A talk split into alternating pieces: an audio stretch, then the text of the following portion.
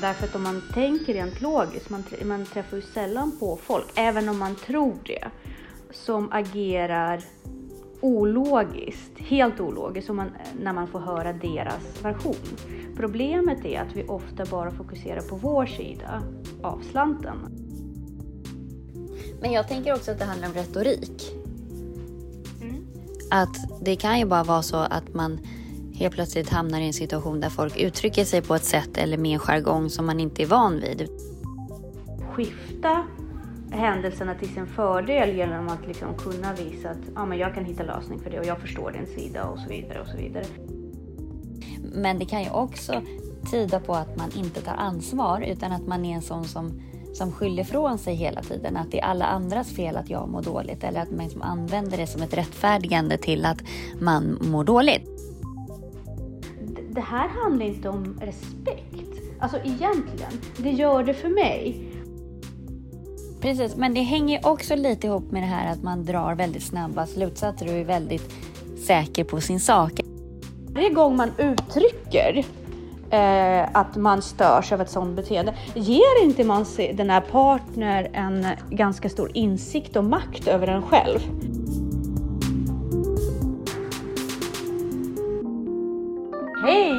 Hej! Hur är det?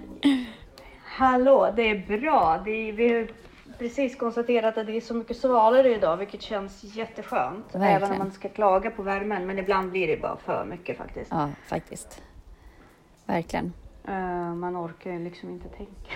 Hur har du det överhuvudtaget på din fantastiska ö? Jo, men det är fantastiskt på den här fantastiska ön. Hade fantastiska vänner på middag igår. Så att eh, det levererar. Hur är det själv i Skönt. skogen?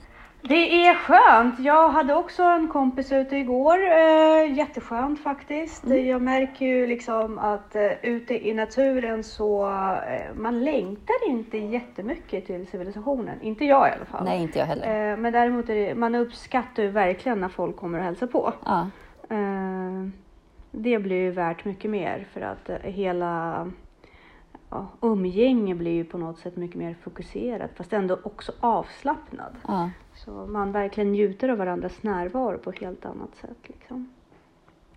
precis. Så eh, ja, man blir van Ja, verkligen. rätt Nej, men- fort vid det här. Ja, Sen märker jag också att jag blir riktigt trött när jag är ute Ja. i stan. Det blir man ju. Om jag åker och är bland folk. Eh, på ett helt annat sätt än vad jag någonsin har varit förut. Ja. Eh, så det är någonting jag måste vänja mig vid för att jag kommer att jobba i stan. Liksom. Eh, inte riktigt inne i city men ändå bland, med folk och sådär. Men man vänjer sig väldigt fort vid att inte ha folk runt omkring sig hela tiden. Skojar du? Det går jättefort. Och, mm, verkligen. Och det har jag ju aldrig märkt förut när jag varit eh, på landet eller eh, men det är väl en helt annan grej när man är här 24-7 och det är ens eget och man går runt och man har massa projekt. Sen märker jag också så här, man blir, det blir så här jobbigt att förhålla sig till olika sociala regler när man är ute. Man blir så bekväm av sig. Man vänjer sig fort och det blir jobbigt också när man åker ut till stan att förhålla sig till, till sociala normer. Ja, att man ska typ le till folk och typ småprata, förhålla sig till kör. Alltså det blir, åh, det, det blir så jobbigt för man är verkligen på sina egna villkor här ute. Mm. Och sen helt plötsligt så måste man typ vänta på sin tur. Alltså, det låter kanske lite fel det jag säger men det blir en helt annan känsla. Det är klart man är fortfarande trevlig och så. Men det blir också så här påfrestande och folk gör saker i sin takt och man måste förhålla sig till Ja, det. men du blir ju mer egocentrerad när du är där. Ja, precis. Och just det här med att man, man har sina projekt i sitt huvud och man värderar dem så himla högt när man är här ute och så bara åh, nu vill jag bara gå tillbaka och göra det här och du står verkligen i min väg och så dividerar om ingenting. Varför, varför kollar du inte upp det hemma innan du kom till affären? Ja. liksom. Om någon står och frågar. Nej men förstår du vad jag menar? Verkligen. Ja, så det, det, det måste man varsa om faktiskt, att man, man blir väldigt sådär skygg. Men jag förstår också väldigt mycket av eh, den svenska kulturen nu på ett helt annat sätt. För man brukar ju säga att svenskar är lite skygga, lite blyga, inte så pratsamma. Alltså majoriteten av Sverige bor ju så här ute. Ja. Eh, på vischan. Så det är inte så konstigt att det har liksom sipprat in i kulturen över så många år. Nej. Nej men verkligen. Att man är liksom lite egen och sådär Ja. och vill helst inte ha med någon att göra. Nej, men jag tänker också att jag brukar reagera på om jag har varit typ nu, om jag, nu har jag varit här ganska länge. Om jag åker in till stan, stan, då kommer jag ju reagera Mm. på att det är så här mycket bilar, att det, går- saker går så fort, Mm. att det är så mycket människor, att det är så här hetsigt och stressigt och så här. Ja, man blir så trött. Alltså jag blir riktigt trött av att bara gå till mataffären. Ja, precis. Och det är dofter och det är så mycket intryck. För här ute är intrycken helt andra. Jag vet att vi var och promenerade med min kompis som var hos mig och hälsade på igår. Och hon sa ju så här. Det är ju väldigt likt Lidingö på ett sätt. Men det är mycket, mycket större. Och det är mycket mer intensivt. Mm. Och jag, jag bara, ja för det landet. Och hon bara, jag förstår varför du egentligen inte vill härifrån. men, det, är- men tanken är ju svår när man liksom bor mitt i smeten. Och sen så kommer man ut här, tänker om, sätter om sin mindset och så.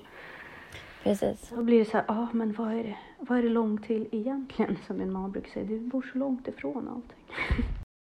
Men eh, ska vi säga Ska vi säga varmt välkomna till, till Ansvarspodden? Ansvarspodden. eh, Jag hoppas att vi lyckades synka det.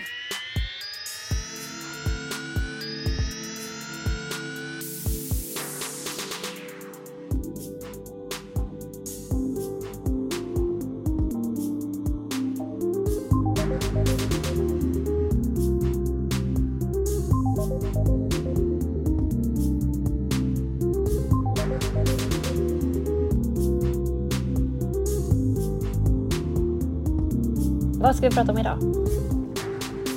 Eh, jo, jag tänkte att vi skulle ta upp lite grann eh, det här med ältandet och, sa, och ta saker personligt. Eh, vi har ju båda lyssnat på en TED-talk som eh, gav två strategier om att inte ta saker för personligt. Och just det, man får kritik på jobbet eller allmänhet ältar saker som har hänt med en.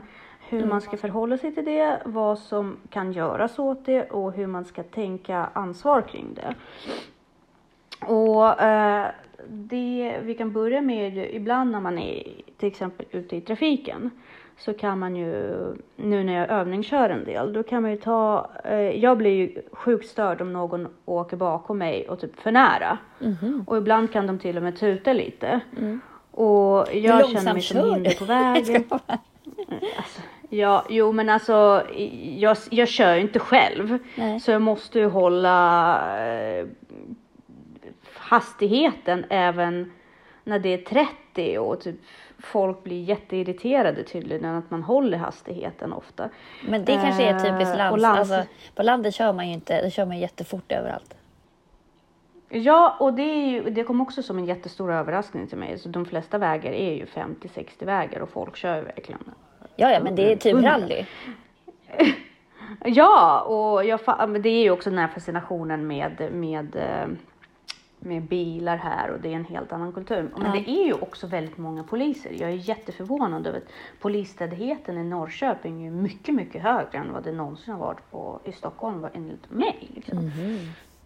Men det är ju just för att folk kör och det, är, det mesta är, handlar ju väldigt mycket om trafiken här ute och sådär. Är det mera Eh, bus Och de är väldigt noggranna. Vad säger du? Är det mera bus där? Mycket mer bus. Mycket mer bus. Folk kör olovligt. Folk kör med trimmade bilar med raka rör och allt vad det nu är. Mm. Och särskilt nu på sommaren, det är en helt kultur. Men, men när jag nu kör då, då eh, så får jag så här hetsiga människor som kan ställa sig bakom mig och bli jätteirriterade. Fastän skylten är på allting. Mm. Och då måste man ju lära sig att inte ta det personligt och verkligen inte låta det påverka. Eh, och då menar ju då den här eh, fantastiska människan som jag inte kommer ihåg namnet på det är viktigt att skifta sin fokus från ältande och offerpositionen. Är Så här, men jag lär mig att köra, varför är de så elaka och så vidare. Att Mm. i, på en, ganska på en gång börja gå in på deras, eh, liksom, försöka förstå deras eh, eh, approach och varför de gör det. Och till exempel, ah, men nu har den personen bråttom och kanske är det så det är med coronatider, det kan vara lite på liv och död och kanske liksom. Och börja tänka varför de skulle göra så. Mm. Därför att om man tänker rent logiskt, man, man träffar ju sällan på folk, även om man tror det, som agerar ologiskt, helt ologiskt, man, när man får höra deras version. Problemet är att vi ofta bara fokuserar på vår sida av slanten och att vi bara tänker, ja men så här är det för mig. Men ju fortare man lär sig att skifta det ifrån sig, desto snabbare lär man sig att inte ta saker personligt. Därför att man lär sig ganska snabbt och på ett väldigt kreativt sätt eh, hitta anledningen till varför de skulle kunna bete sig så. Nej, men det har vi ju pratat om mycket med det här med, med empatin och försöka förstå var folk kommer ifrån. Man blir ju, en tolerant människa är ju mer empatisk. Eftersom det, där i ligger ju väldigt mycket av toleransen, att ha empati, att förstå att det finns andra orsaker så man inte blir så provocerad. Eh, absolut. Men också att det faktiskt, alltså det, det, det tränar också en viss del av kreativitet. Eh, ju mer du går in och försöker hitta, alltså, hitta logiska anledningar, det är ju en träning för hjärnan också. Och, och skifta, och man blir ju mer analytisk. Eh, så där eh, kan jag faktiskt tänka mig att det kan vara en bra övning, inte bara utifrån att man liksom inte ältar, utan det är ju faktiskt en väldigt bra träning i att vara ett analytisk. Och då hittar man ju fortare rätt i andra sociala situationer sen. Eh, där man kan förhålla sig fortare och skifta händelserna till sin fördel genom att liksom kunna visa att ja, men jag kan hitta lösning för det och jag förstår din sida och så vidare och så vidare. Som kommer gynna en även längre fram. Eh, Men det är ju extremt svårt eh, att om man är van vid att älta och ha den här offerpositionen och så vidare, att släppa saker och ting. Och varför tror du att det kan vara? Att just det här första steget innan man inser, vad, vad kan det bero på? Det är så svårt för vissa att inte ta saker personligt. Jag tror att det handlar mycket om rätt och fel också och att, att det finns en prestige i det. Att det är ett misslyckande. Att man, man, man ser det inte som att saker händer, alla kan göra misstag eller vad man ska säga. Eh, men jag tror också det här med att ta saker personligt handlar ju om kontroll också, Mm. tänker jag. Eh, men också att man tar saker personligt så ten, tycker jag att det tyder på att man sitter i en utsatt position också. Att man liksom... Ja, precis, att man känner sig förtryckt. Ja, precis. Nå- någonstans i livet har man inte fått igenom sina viljor. Men jag tänker också att det handlar om retorik. Mm. Att det kan ju bara vara så att man helt plötsligt hamnar i en situation där folk uttrycker sig på ett sätt eller med en jargong som man inte är van vid, utan man kommer från ett ställe där den jargongen är otrevlig eller att det är pikar eller fast i den här situationen så kanske folk bara är obetänksamma. För oftast om man tar saker personligt så är det ju att man läser in subtila signaler. Alltså att man kanske är, eller att man är väldigt uppmärksam på eh, att läsa signaler och liksom, situationer. För ibland är det ju också så att folk är passivt aggressiva fast de knappt är medvetna om det själva. Och så tar man det, tar man ju då det personligt. Eh, fast när man konfronterar så bara, men gud, det var verkligen inte meningen. Fast det fanns en passiv aggressivitet där egentligen. Eh, och den, Det är också svårt, men jag tror att mycket har med retorik att göra. Att man, ehm, ja men bara att folk uttrycker sig olika. Och om jag skulle uttrycka mig så där så skulle det vara verkligen jätteotrevligt medan den här personen kanske bara, det är bara den jargongen de har. Och det är så himla spännande att du tar upp, du tar upp just den aspekten, för det har jag nyligen upplevt i mitt liv. Så jag äh, kom i kontakt med en människa som, äh, som, det är så lustigt, som rapar. Mm. Som rapar efter maten, liksom rätt högt. Ja. Och inte att den anstränger sig så, men den håller liksom inte tillbaka. Nej. Och i min miljö är det en stor respektlöshet mot, mot den personen liksom, som man umgås med, mot sin omgivning. Liksom. Eh, Och, och i den personen, hos den personen handlar det faktiskt om att nej men alltså, jag kan inte hålla tillbaka för annars får jag gaser och blir liksom väldigt känslig i mage. Men i början så reagerade jag väldigt starkt på det och tog det verkligen personligt varje gång den här personen då rapade. Men man kan ju Men- ursäkta sig och gå ut då, om man känner att man måste. Jo, jo. rapa. Absolut, men å andra sidan, alltså, det har ju att göra med respekten, alltså respektlöshet. D- Det här handlar inte om respekt, Nej. alltså egentligen. Nej. Det gör det för mig. Mm. Och visst, alltså jag kan be den personen att ursäkta sig varje gång och gå Mm. ut och känna sig liksom på, liksom på något sätt eh, att, att den gör någonting fel eller så. Mm. Men frågan är då, kommer den personen känna sig trygg i min omgivning då? Om den, om den har en så här liten problem då, gas, Mm. eh, ga- gas, gas, gastrisk problem då. Mm. Att den hela tiden kommer kännas att den gör någonting fel. Mm. Sen, så det är självklart det finns liksom, det finns ju man, man kanske inte ska göra allt offentligt, så pilla i tårna, det är lite av ett val. Mm. Eh, och så. Eh, kanske även att det inte behöver prutta så. men, Mm. men förstår du, det här, är ju, det här handlar ju faktiskt om en eh, gastrisk problem. Mm. Och min, så här, ska jag verkligen behöva tolka in eh, etikett i det när den här personen faktiskt har ett tillstånd? Eller ska jag låta den här personen känna sig bekväm och trygg? Mm. Eh, ponerat att den då med flit inte tar ut svängarna av den här, det här rapet och gör det till en driva grej, vilket vuxna människor gör ju inte liksom det. Mm. Det. Men det är intressant därför att, eh, och samma sak, jag är uppväxt i miljöer där man verkligen skulle bara, men herregud, och jag reagerade ju som sagt starkt på det, men efter ett tag så började jag tänka så här, men varför är min hur, hur är det egentligen förolämpande för mig? Alltså jag tycker inte det är äckligt i sig. Jag är ju bara uppfostrad att tycka att det är opassande och respektlöst. Förstår Ja, och det där finns ju, och det där är ju olika inom olika kulturer också, men det där är Mm. ju ett dilemma. Lite grann. Det är som det här med om man ska ha mössa på sig inomhus eller tugga tuggummi Mm. eller så. Eh, just det där att vi är uppfostrade att vissa saker är opassande och andra inte. Nu kan jag i och för sig tycka att, Mm. att rapande är lite äckligt också faktiskt. Men Ja. Jag har egentligen ingenting emot det just så, men jag tänker så här, är inte det ganska stor straff om man kan säga så, eller konsekvens för den personen i sig, Mm. att den måste ta det här? Ska jag också vara den som, du vet, utsätter den för äck... Det har egentligen ingenting med mig att göra i och med att jag själv inte tycker att det är på något sätt äckligt annat än att jag är uppfostrad till det.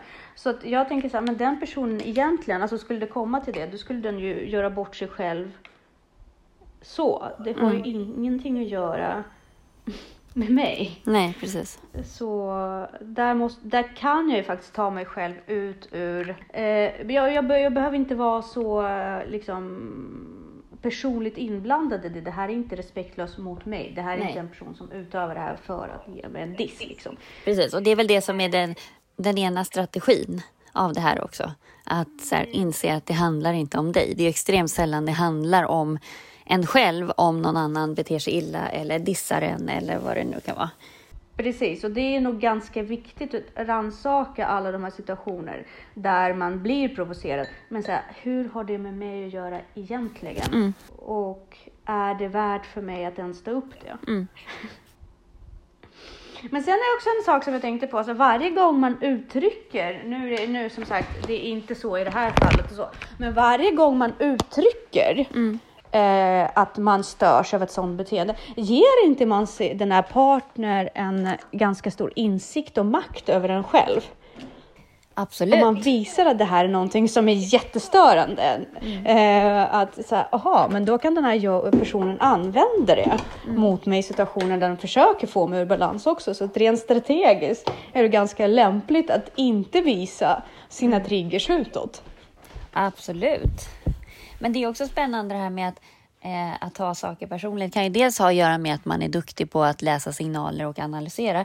Men det kan ju också tyda på att man inte tar ansvar utan att man är en sån som, som skyller ifrån sig hela tiden. Att det är alla andras fel att jag mår dåligt eller att man liksom använder det som ett rättfärdigande till att man mår dåligt. Att det är liksom så här, nu har jag rätt att få lite uppmärksamhet och må lite dåligt för att den här personen har varit elak mot mig. Mm. Precis.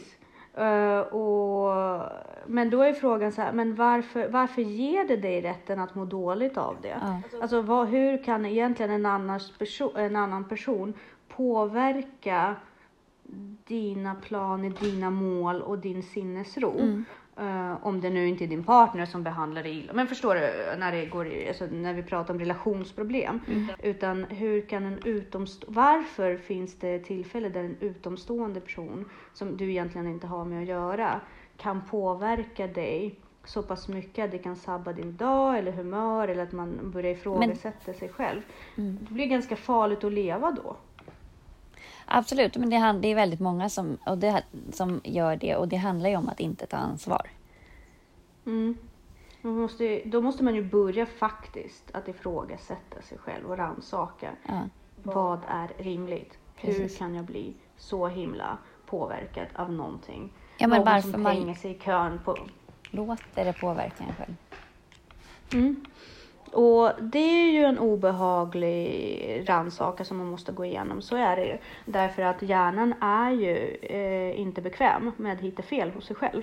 Man Nej. vill ju gärna inte det, det är därför det tar emot. Ja, precis. Därför att allting ska ju bekräfta att ens eh, beteendemönster är korrekt. Mm. För annars börjar man tvivla på sig själv, det leder till att man måste förändra och hjärnan är ju byggd på att vi inte ska behöva förändra oss. Mm. Och därför tar det också emot just den personliga utvecklingen och reda ut sig själv. Tar emot väldigt mycket och, och det blir nästan väldigt obehagligt för vissa människor har jag märkt. Mm. Uh, att just det här att ifrågasätta, men varför stör det dig så mycket? Då blir de nästan lite stötta, mm. att man ifrågasätter.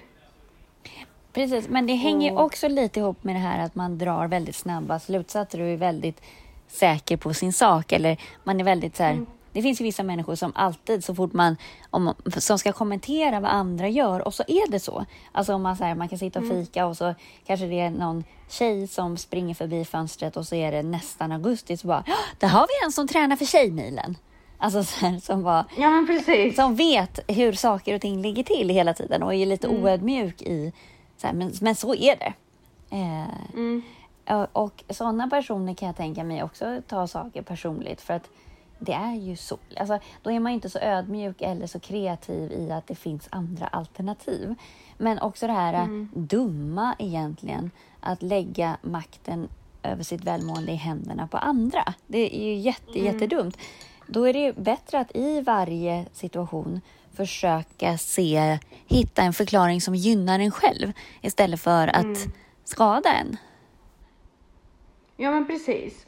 Och, och eh, jag märker också att det där går ju väldigt mycket in i debatter om sociala medier därför att man tänker så här, ah, alla runt omkring gör någonting och jag sitter bara här och aldrig, no, inget någonsin händer och alla ser Nej. så bra ut och så vidare.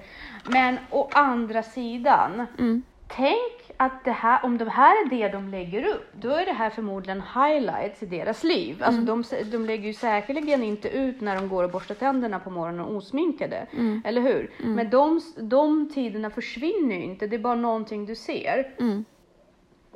Alltså blir ju din hjärna kapad, särskilt om man tar upp mobilen tidigt på morgonen, det första man gör. Man, äh, liksom, man är inte så kritisk och sådär, så ser man det och så får, kan man nästan på en gång hamna i så åh oh, gud, alla har ett så fantastiskt liv förutom mig. Mm. Uh, särskilt tonåringar och yngre personer liksom. Mm. Men där får man ju vara, försöka vara lite kritisk och bara, men snälla. Du kan väl också sätta på dig lite smink och ta en bild. Mm. Det, det, det, är väl ingen liksom, du måste, man måste fatta att allt, inte, allt som serveras är inte sanningen. Och, man, och just att använda den här kreativiteten just när, när man känner eh, FOMO. Mm. Och mm, för de som inte var med när vi pratade, fear of missing out liksom. Mm. Och, och känna att allt behöver inte handla om att så ser deras liv ut. Allt är perfekt. De spiller aldrig mjölk på köksbänken, kaklet är alltid rent. Alltså relationen är alltid på topp och de dejtar minsann hela tiden och så vidare. Utan mm. där får man ju också liksom, vad, vad visar folk upp? Eh, och, och, är det rimligt? Mm. Och då behöver man inte heller känna att sociala medier är så stöttande. För jag vet att jättemånga pratar om hur, och, och det brukar alltid vara en frågeställning, och så alla pratar, eller så många pratar om det här, sociala medier skadar och självförtroende och bla bla bla. Jo, mm.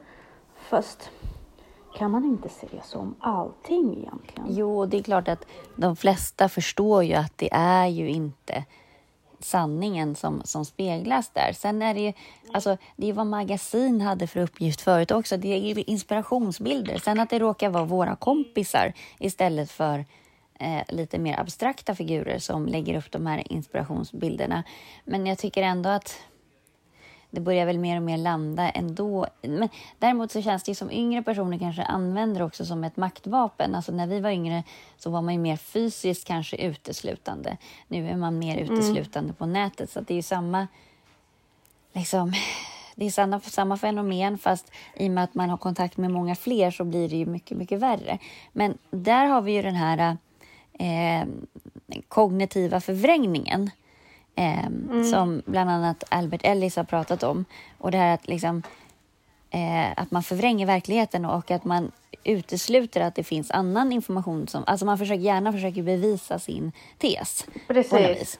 Eh, och att man då utgår från att min, det jag kommer fram till är lika med sanningen fast Mm. Ingenting är ju mm. sant egentligen. Och det är likadant, jag vet inte om du har läst eh, Daniel Kahnemans den här Thinking fast and slow.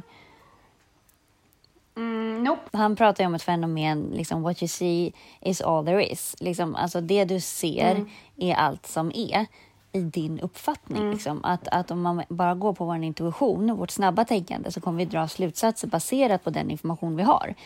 Mm. Och då, då bryr vi oss inte om att ta reda på mer fakta. Men om vi då använder vår rationella del och det långsamma tänkandet så kan vi se att intuitiva slutsatser ibland är förhastade.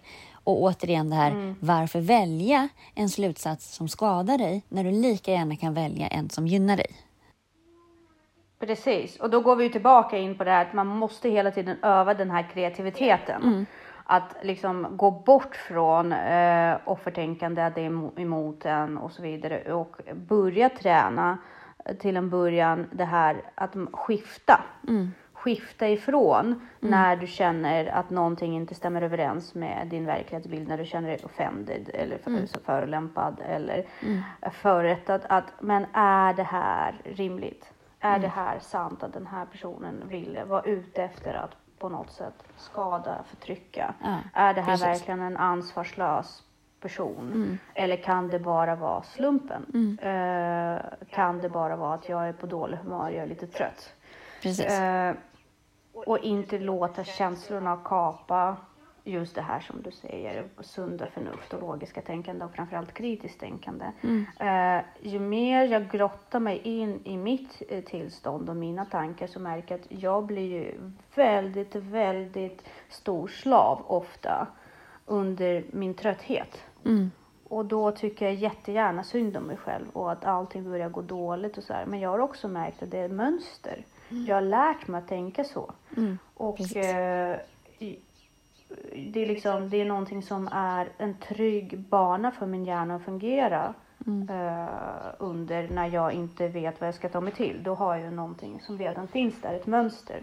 Mm. Jag, jag kollade på en annan ganska bra informativ video med en hjärnkirurg, eller med en, ja precis med en neurokirurg som sa att våra vanor mm. är som, eh, som eh, slalom, eh, liksom slalomspår. Mm. När du åker ut i backen, då vill du gärna inte åka där det inte finns ett spår, utan du har ju kört in liksom vissa tankespår redan och det är mer energi, mindre energikrävande att bara följa dem istället för att skapa nya. Verkligen. Och det är en väldigt stor beteende, väldigt stor beteendefälla. Äh, mm. Därför att just när man är trött och inte har kopplat på, eller inte van att koppla på det kreativa tänkandet på det sättet, eller kritiska tänkandet, mm. då, då hamnar man ju där i ältande om det nu är är den främsta, din, din främsta utväg och har varit det under dessa år. Där måste man vara mm. eh, väldigt eh, medveten om att ja, men nu är jag trött. Mm. Mitt liv suger inte, jag är bara trött. Precis. Och eh, jag måste tänka om, gå och vila innan de, de här tankarna får rot. Och, eller bara ändra det jag håller på med. Eh, eller just, just ändra miljö så att jag kommer ifrån. Mm. Och tills man har skapat en ny slalom eh, bana i sitt huvud, då måste man vara väldigt varse om att man har väldigt många destruktiva mönster. Ja, och, eh, och ältande är en av dem. Precis.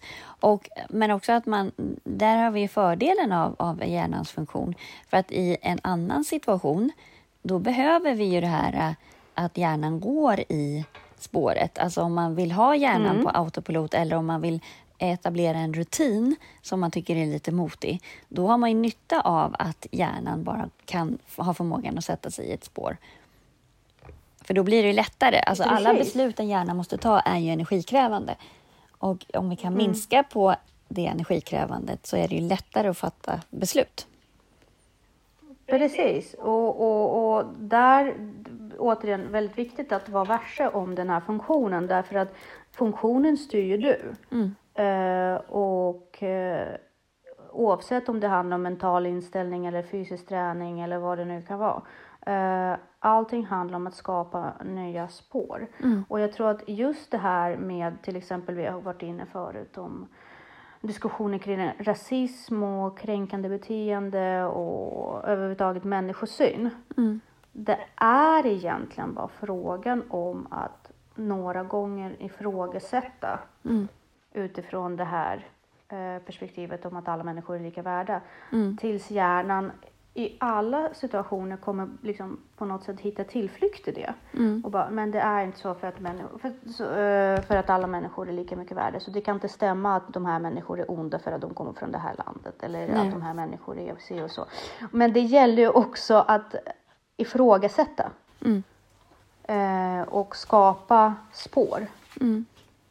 som leder dig hela tiden när du är för svag eller när det är eh, många nya argument som kommer upp och så vidare. Så att hjärnan har redan ett spår som den kan följa Precis. och som en utgångspunkt för alla problematiska situationer. Ja. Men sen så har vi också sådana personer på jobbet till exempel som alltid är lite regelpoliser Mm. som blir extremt störda när någon inte följer reglerna utifrån deras perspektiv. Mm. Och det är ju lite spännande för där är ju också en intressant fråga som man kan eh, kolla av med sig själv. Följer du reglerna för att du tycker att reglerna är bra Mm. Och är du en verksamhet som du vill vara i? Eller gör du det bara för att vara god? Alltså förstår du Mm. inom citationstecken för att vara duktig flicka eller duktig pojke? Mm. Eh, för många är ju så här, ja ah, men varför står det kaffekoppar här igen? Allt, vi kommer ju alltid tillbaka till kaffekoppen. eh, eller eh, nu går de här människ- människorna 15 minuter eh, tidigare igen Mm. och jag sitter kvar enligt mitt schema. Mm. Och där, där är frågan så här, varför Mm. bryr du dig? Ja, men jag tror att det är ju för att man är missnöjd med sitt jobb och då får man, alltså man Mm. är missnöjd med sin situation. Då blir man ju mycket mer, har mycket mer rättspatos, att det ska vara rättvist. Mm. För man upplever att man offrar någonting, det är jobbigt för mig. Alltså för att Mm. om man trivs på jobbet och det är flow, då skiter man i vad folk gör eller inte gör. Liksom. Eh, så, och så är det ju Och likadant då om kan man man till och med vara lite glad för sina kollegor att de kan få ut en kvart här och där och de lyckas med det. För Ja. why Nej, men- not liksom? Ja, men precis. Och också det här att om du mår bra, då gillar du ju alla människor runt omkring dig. Om du inte mår så bra, då klagar du ju på folk och försöker hitta fel och sådär. Precis, så, så liksom här är ju tipset, känner du igen dig i det här att du blir lite så här eh, regelpolis? Fråga dig själv, är det lönen som gör att, alltså du vill du ha lite högre lön? Är det någonting annat som kan vara, som kan skava? För att oftast så precis när, när det är sol och semester och du är på landet så är det ju sällan att du känner att du, det spelar någon roll liksom. Och samma sak i grannskapet om du hela tiden blir irriterad på att någon granne gör någonting fel eller något sådär. Vad är det? Vad är det? Är det att du också vill ha bekvämligheten att parkera din bil där den personen parkerar? Vad, vad, vad är det som gör det egentligen? Det är inte alltid den andra personen. Nej, precis. Och framförallt inte andra personens ansvar eller att den är ond. Utan den kan ju finnas en rimlig förklaring. Den kanske inte ens tänker på det. Nej. Eh, I många fall när jag gör någonting fel på jobbet, till exempel att jag inte följer någon regel eller tar fram mobilen och fipplar på ett möte, vilket man inte får. Nej. Jag gör det inte för att jag är en rebell och skiter i vad som sägs på möte. Jag tänker inte på det. Nej, precis. Och är man då lite irriterad på mig och mitt sätt och inte vet om, um, fast jag brukar försöka säga att jag har ADHD och liksom varna folk inför möten, fastän jag försöker skärpa mig själv också. Jag tar ansvar i det. Men jag vill inte heller sätta en, folk i en situation där de känner att åh gud, hon svävar verkligen ut här utan anledning. Utan jag, är gärna, jag delar gärna med informationen. Men är man inte medveten om det, då kan man ju gärna uppleva mig som lite fräck. Mm. Men det är jag inte. Jag är verkligen inte det. Så. Eh, men det, det kan man ju lätt tro. Så man, måste, man vet aldrig vad den andra personen liksom... Men man, man kan bli bättre på det. Ja, verkligen. Jag tänker att vi ska börja avrunda här alldeles strax. Men jag tänker att, eh, att inse att det inte är ditt, eh, liksom att det inte handlar om dig och sen så ge, ha lite empati liksom, med andra och dig själv. Alltså varför skulle folk vilja skada dig? Att man tänker till. Precis. Eh, och framförallt öva kreativiteten på att hitta ursäkter till de här människor. Mm. Eh, kreativt sätt att öva sin empati på. Bara hitta bra ursäkt som skulle kunna funka för dig. Mm. Eh, för de här människor. Och så bara förlåter du dem helt Precis. enkelt. Ja, den hade en dålig dag. Så är det. Ja, verkligen. Ja, men topp. Ta ansvar. Ja, eh, ska, vi, ska vi, ja, precis. Ska vi återgå till våra naturliv här Exakt, och njuta en vecka till Ja. av den underbara sommaren som vi har fått. precis. Det blir bra. Men eh, vi säger tack och hej.